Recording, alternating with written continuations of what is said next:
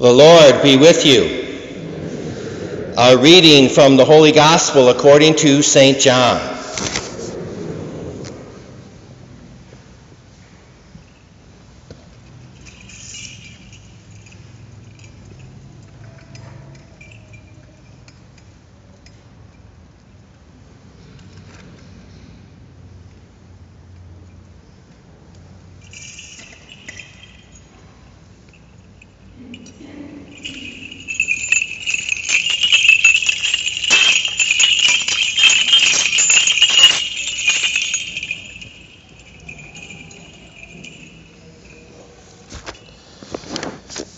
Jesus said, I am the good shepherd. A good shepherd lays down his life for his sheep.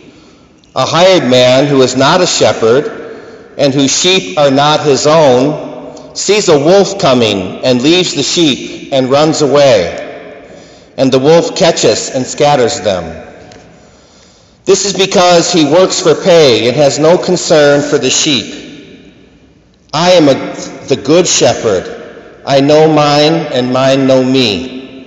Just as the Father knows me, and I know the Father, I will lay down my life for the sheep. I have other sheep that, you, that do not belong to this fold. These also I must lead, and they will hear my voice, and there will be one flock and one shepherd. This is why the Father loves me because I lay down my life in order to take it up again. No one takes it from me, but I lay it down on my own. I have the power to lay it down and the power to take it up again. This command I have received from my Father.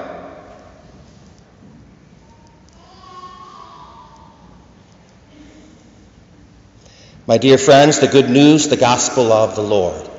Praise to you, Lord Jesus Christ. May the words of the Holy Gospel blot out our sins.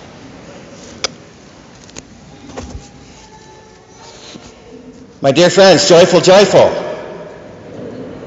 Christ is risen. Ah, so you say, when I say Christ is risen, you say Christ is risen indeed. Christ is risen. Hallelujah. My friends, during this wonderful season of Easter, these 50 days, we celebrate the resurrection, we meditate on the resurrection and all the meaning that has for our life, and we also prepare ourselves now for the coming of the Holy Spirit at Pentecost. By, by asking and begging the Holy Spirit all through this season to come into our heart in a new way at Pentecost. And during this lovely season, this beautiful season, we get this uh, feast day today of the Good Shepherd, Good Shepherd Sunday.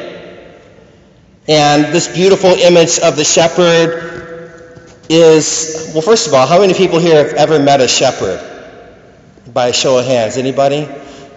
Anybody? You have. okay, one person. So it's not that we, we might not know this image as well because we all tend to live in cities now, but we can understand what a shepherd is with our mind. You know, we can understand a shepherd feeds the flock, a shepherd looks after the health of a flock. A shepherd protects the sheep against any wolves or other enemies. And the shepherd kind of leads the flock. That's what a shepherd does. And that's what Jesus is saying to us today that he is going to do that for us, or he is doing that for us. He feeds us.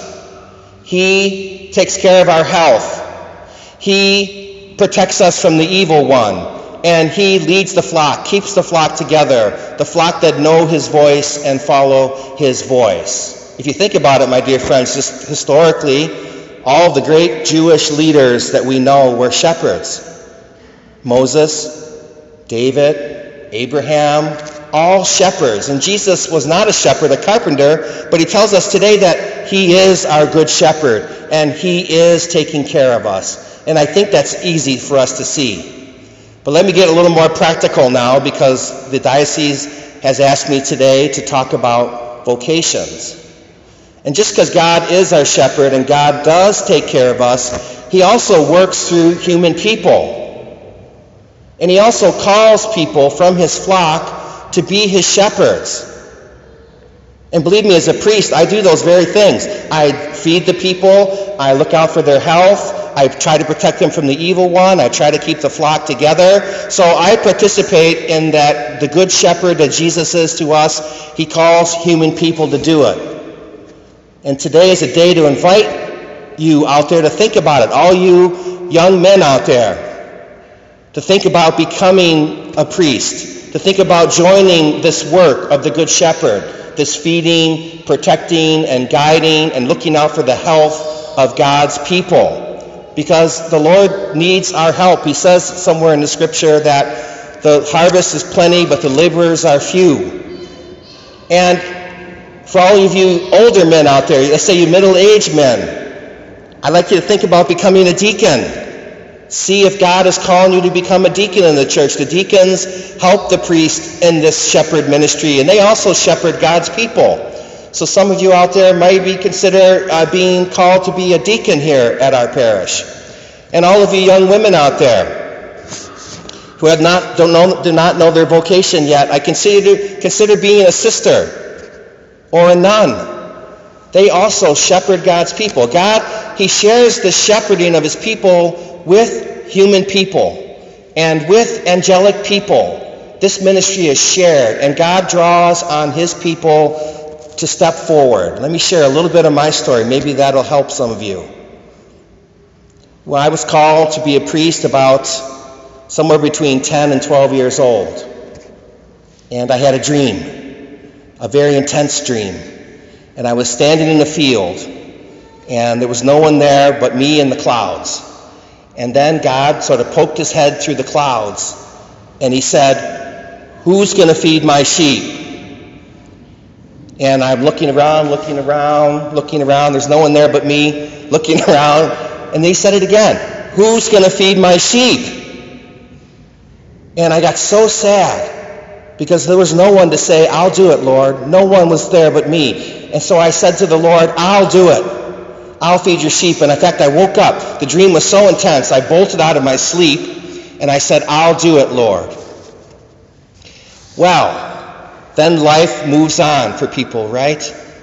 I always say there comes a time in, the, in a young man's life uh, when you're watching the TV show Batman. For those of you who remember Batman, there comes a time when Catwoman gets more interesting than Batman. And so you move on and you forget these things and you you go towards uh, what you think is happiness. I wanted the American dream. I wanted the house with the picket fence and the marriage and the kids. I was pursuing that dream. But I always felt empty inside. I used to say, I feel like the Grand Canyon is in my chest because I felt empty even though my life was good and I had everything I wanted. I felt empty because God, I was not doing what God had called me to do. And so, to make a long, really long story short, at 37, I remember I was called about 10. at 37, I finally quit running from God. I finally got over my fear of being a priest. And then I, I met the uh, Dominican order, and they took me in, and the rest has been history. So, my life was good before I became a priest, but my life is now crazy good. Super joyful because I'm doing what God is calling me to do. And that's it. You know, God has called us each to a certain kind of life, and when we find that and our will meets God's will, it brings the ultimate kind of happiness into our life. So I do invite all of you young men and young women and middle aged men to, to consider what God is calling you to and to don't be afraid. If God is calling you to this life, it's because He needs you and it's because it's going to fulfill you the, the most possible way that you could ever be fulfilled. And for all of you who have your vocation out there, please pray to the Master of the Harvest that He'll send more workers into the field. We need more shepherds. We need more sisters, more nuns, more deacons, more priests in this world to carry on God's work. And for those of you who have been praying, we, believe me, uh, this is my brother, Father Andrew Carl. He's just come to live with us here. And believe me, we thank you. We thank you sincerely for your prayers and for all you do to support God's work.